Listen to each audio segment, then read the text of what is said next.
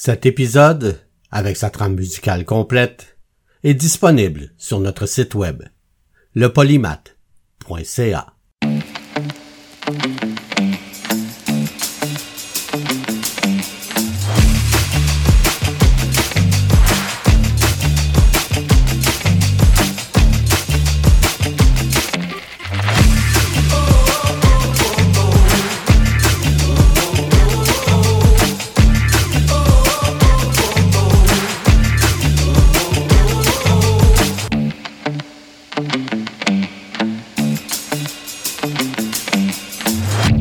Le polymath avec Bruno Laberge.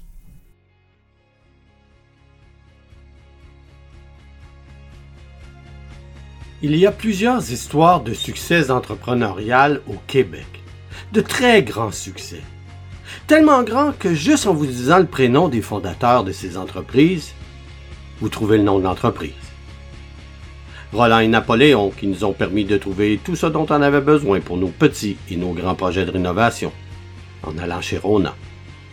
Alphonse et Dorimène qui nous ont donné un endroit où placer nos économies, avec les caisses des jardins. Et évidemment, Joseph Armand, qui nous a permis de se déplacer dans les endroits les plus enneigés de notre chez nous, avec ses motoneiges bombardiers. Mais si je vous dis Rose Anna, ce prénom ne vous sonne pas nécessairement de cloche, j'imagine. Le nom de l'entreprise, donc, ne vous vient pas tout de suite à l'esprit. Et pourtant, en disant le prénom Rosanna au Québec, on devrait immédiatement avoir l'eau à la bouche. Au Polymath cette semaine, l'histoire des petits gâteaux vachons.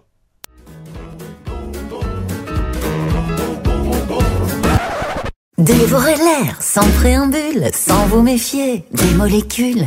Ouvrez la bouche pour goûter le vent. Dégustez tout sans ridicule, détendez-vous sur l'air du temps. Disposez de tout avec un rien. Minaudez comme le font les belles. L'heure, la vie c'est bien. Les Joe Louis, les demi-lunes, les doigts de dame, les May West. Ça vous rappelle bien des souvenirs, n'est-ce pas? Eh bien, l'histoire des petits gâteaux vachons débute à Sainte-Marie, en 1923, quand Armosa Ferland pleure le décès de son mari, Cléophas le blond. Cléophas, c'était le boulanger du village, à Sainte-Marie. Comme elle ne souhaite pas s'occuper seule de l'entreprise, elle veut la vendre. Rosanna Vachon, née Giroux, l'apprend et elle saute sur l'occasion. Pour 7000 dollars, elle et son mari acquièrent le commerce situé dans la ville natale de Rosanna, à Sainte-Marie-de-Beauce. Le couple est maintenant endetté jusqu'au cou et n'a plus que 15 dollars dans les poches après l'achat du commerce. Il faut faire de l'argent. Il faut que l'argent rentre. Il faut que l'argent rentre vite. On est donc en 1923. 1923, c'est entre les deux guerres mondiales, une époque où, pour les jeunes, avoir des emplois payants, c'est très difficile au Québec. Les meilleurs emplois se trouvent de l'autre côté de la frontière, aux États-Unis. Alors, comme bien des jeunes de l'époque, plusieurs enfants de Rosanna sont partis travailler dans des usines chez nos voisins américains. Et la vie de famille lui manque. Elle aimerait ça, Rosanna, retrouver et garder ses onze enfants auprès d'elle. Elle se dit que si la boulangerie fonctionne bien, elle pourrait peut-être leur offrir du travail. Mais on n'en est pas encore là, ça c'est certain. Donc Rosanna s'occupe de sa nouvelle boulangerie. Et elle songe à vendre des gâteaux en plus du pain. Une idée qui lui trotte derrière la tête depuis un petit bout déjà. Mais son mari, Joseph Arcade, ne croit pas en cette idée. Selon lui, toutes les femmes sont capables de faire des gâteaux, donc personne ne viendra en acheter à la boulangerie. Bonjour, qu'est-ce qu'il faudra le petit monsieur Euh, bonjour, j'aurais une baguette s'il vous plaît. Il la veut comment sa baguette bien moulée Euh, oui, en fait, euh, c'était justement, je voulais vous dire. que Pardon Laisse-moi t'emmener vers un autre univers. Quittons les fours de Vulcain. Oh ma boulangère, en pouce-pouce, nous traverserons la forêt noire pour l'opéra viennois, écouter du Mozart. Oh ma fleur d'oranger, au paradis financier. Pour Rosanna, une véritable femme d'affaires pionnière, le succès vient à force de créativité, de détermination, de contact et d'organisation efficace du travail. Et cette organisation se fait plutôt naturellement, car l'aîné des garçons de Rosanna, rédempteur, apprend la boulange auprès de la veuve Leblond. Rosanna, elle, s'occupe de la gestion et de la comptabilité. Et Joseph Arcade s'occupe de la livraison et de la mise en marché. La boulange, c'est trois jours de travail par semaine. La distribution et la vente à Sainte-Marie et dans les villages environnants des 600 pains produits par semaine occupent trois autres journées. Mais Rosanna a toujours son idée de gâteau derrière la tête. Elle se met donc à en faire dans sa cuisine à la maison. Les gâteaux de Rosanna sont en fait des petits gâteaux économiques emballés dans du papier cellophane. Une première à l'époque. Après l'école, sa fille Simone remplit son petit panier et va vendre les gâteaux dans les rues du village de Sainte-Marie-de-Beauce. La marge de profit dégagée par les activités de la boulangerie est trop faible pour rembourser la dette hypothécaire contractée auprès de la veuve Leblond. Comme la vente des petits gâteaux de Rosanna sont bonnes, elle convainc son mari d'ajouter quelques brioches, pâtes de et tartelettes au sucre à la production de la boulangerie. Rosanna avait vu juste. Les gâteaux deviennent si populaires qu'en 1936, ils rapportent deux fois plus que la boulangerie. Était pâtissière dans la rue du Croissant. Ses gentilles petites manières attiraient les clients. On aimait à l'extrême ses yeux depuis l'amour, sa peau douce comme la crème et sa bouche un petit fou.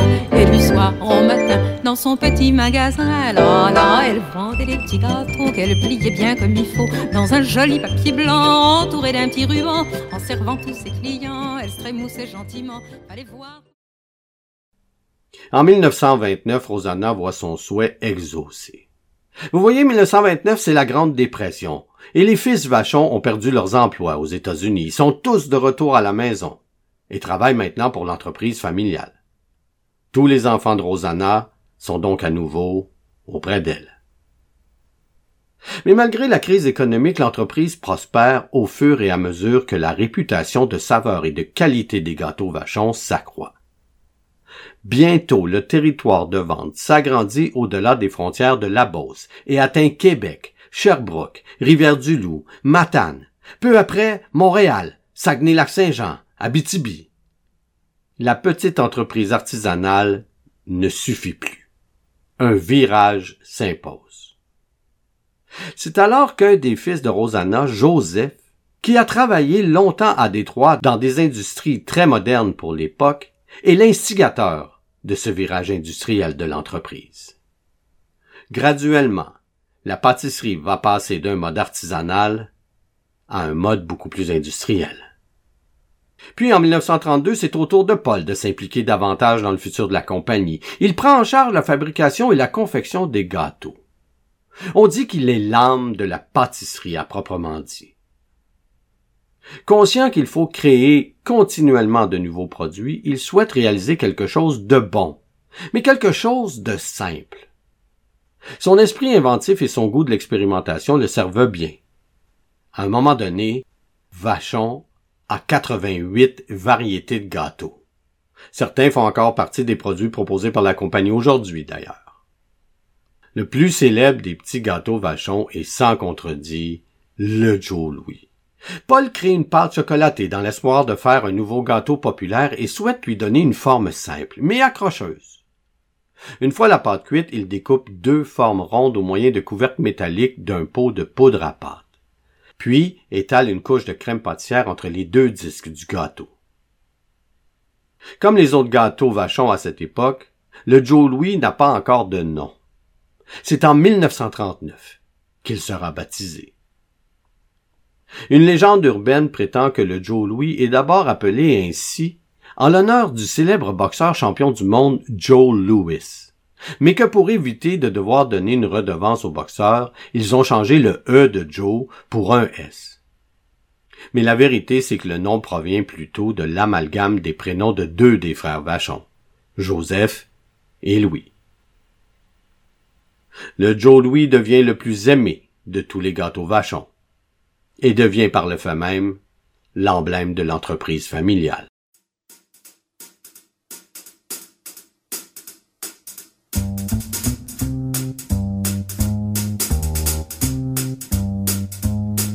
La lune est encore un croissant et le ciel de la mousse noire.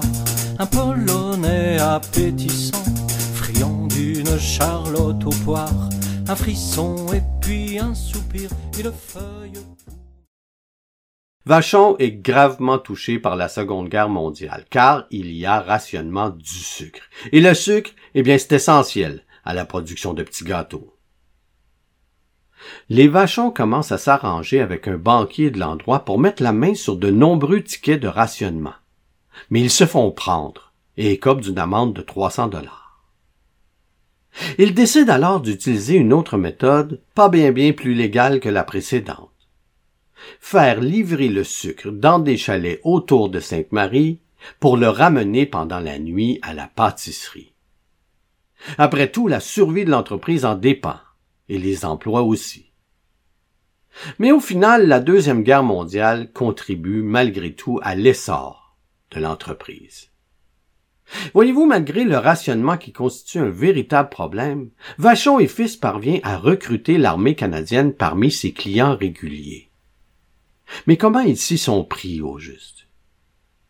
Eh bien, ils ont la brillante idée de distribuer gratuitement quelques gâteaux vachons à de jeunes recrues venus s'entraîner à la base militaire de Valcartier, près de Québec. Bientôt, les soldats achètent des dizaines de boîtes de gâteaux par semaine, et lorsqu'ils doivent partir pour s'entraîner ailleurs au Canada, eh bien, ils demandent à leurs supérieurs d'acheter des tartes et des gâteaux vachons. Résultat, à un certain moment, l'armée accapare le tiers des ventes de l'entreprise.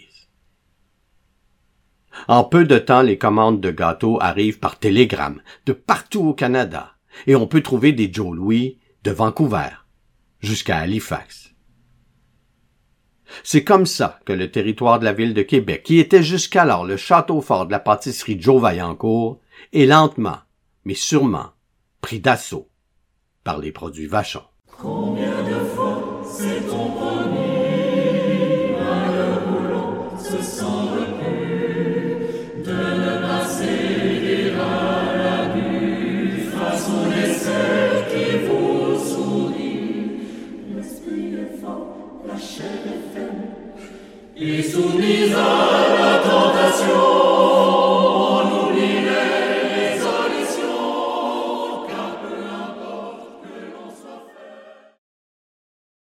Les succès se multiplient. L'entreprise aménage dans des locaux de plus en plus grands au fil de son développement commercial.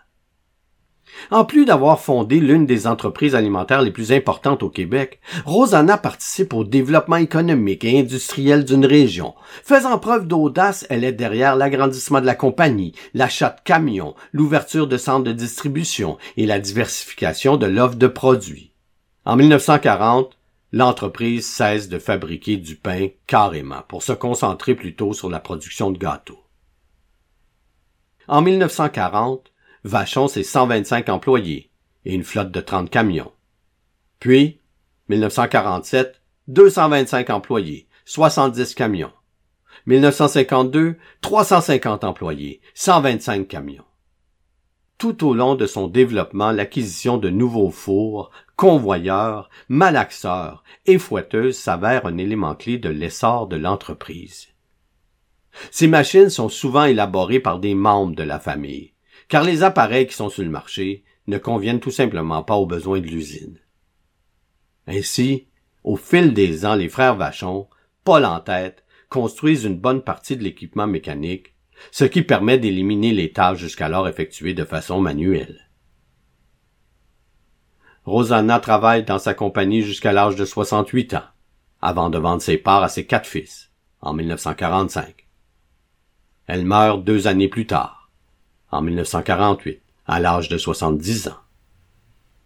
La même année, une nouvelle usine est construite et des machines sont achetées d'une pâtisserie new-yorkaise en faillite. La compagnie Diamant est fondée en 1950 par Vachon, et elle produit des confitures et du caramel qui sont dédiés à l'usine. Mais Peu de temps après, ces confitures et ce caramel se retrouvent sur les tablettes d'épicerie. Une quinzaine d'années plus tard, c'est la compagnie Les œufs Vachon, qui fonctionne sur le même principe, qui est fondée. En 1950, l'usine est agrandie à nouveau afin d'accueillir une nouvelle ligne de production et un laboratoire. L'usine est modernisée en 1957 afin d'accueillir un procédé robotique. Puis, un des fils Vachon, Amédée, meurt en 1955 et ses parts reviennent à sa veuve, Émérisa Savoie. C'est la première fois qu'une partie du contrôle de la compagnie échappe désormais à la fratrie Vachon. En 1966, une nouvelle usine est inaugurée et Vachon est alors la plus grande pâtisserie du Canada. Joseph meurt l'année suivante et c'est son frère Paul qui assure maintenant la présidence de la compagnie.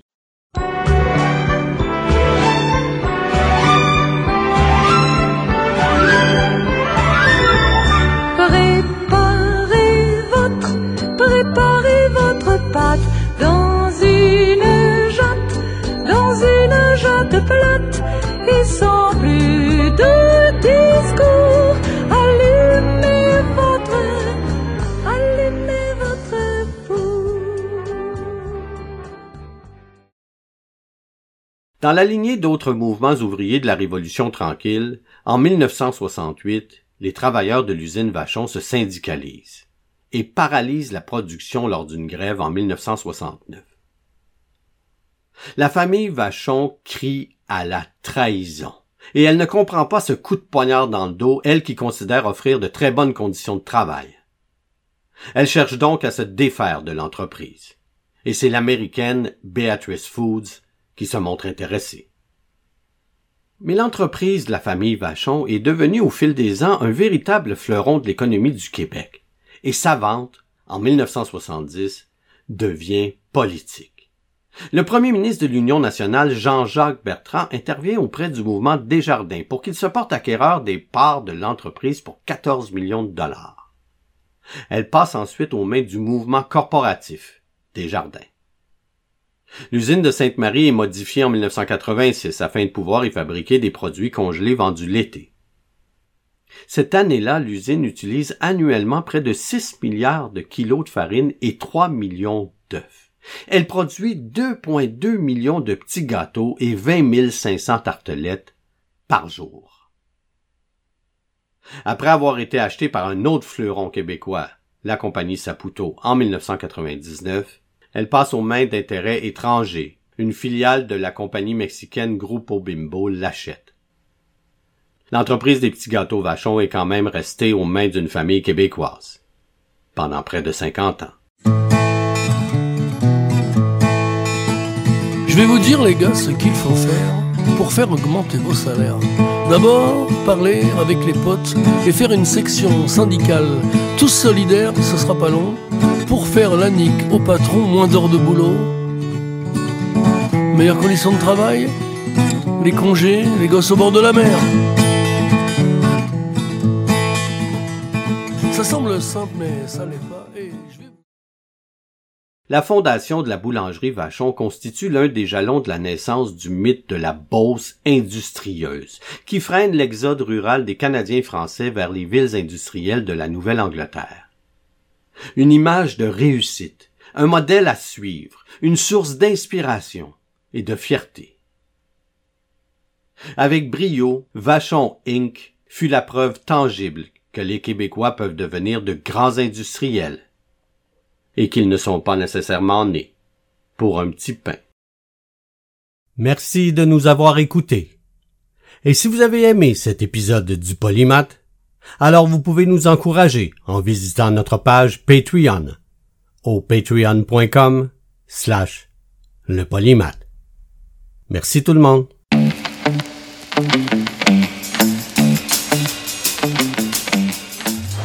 Le Polymath est une production de CKIA-FM. Suivez-nous sur le web à lepolymath.ca ou sur Facebook à Le Polymath avec Bruno Laberge. Vous pouvez nous écouter en direct tous les dimanches à 11h au ckiafm.org. ou en tout temps sur votre plateforme de balado favorite.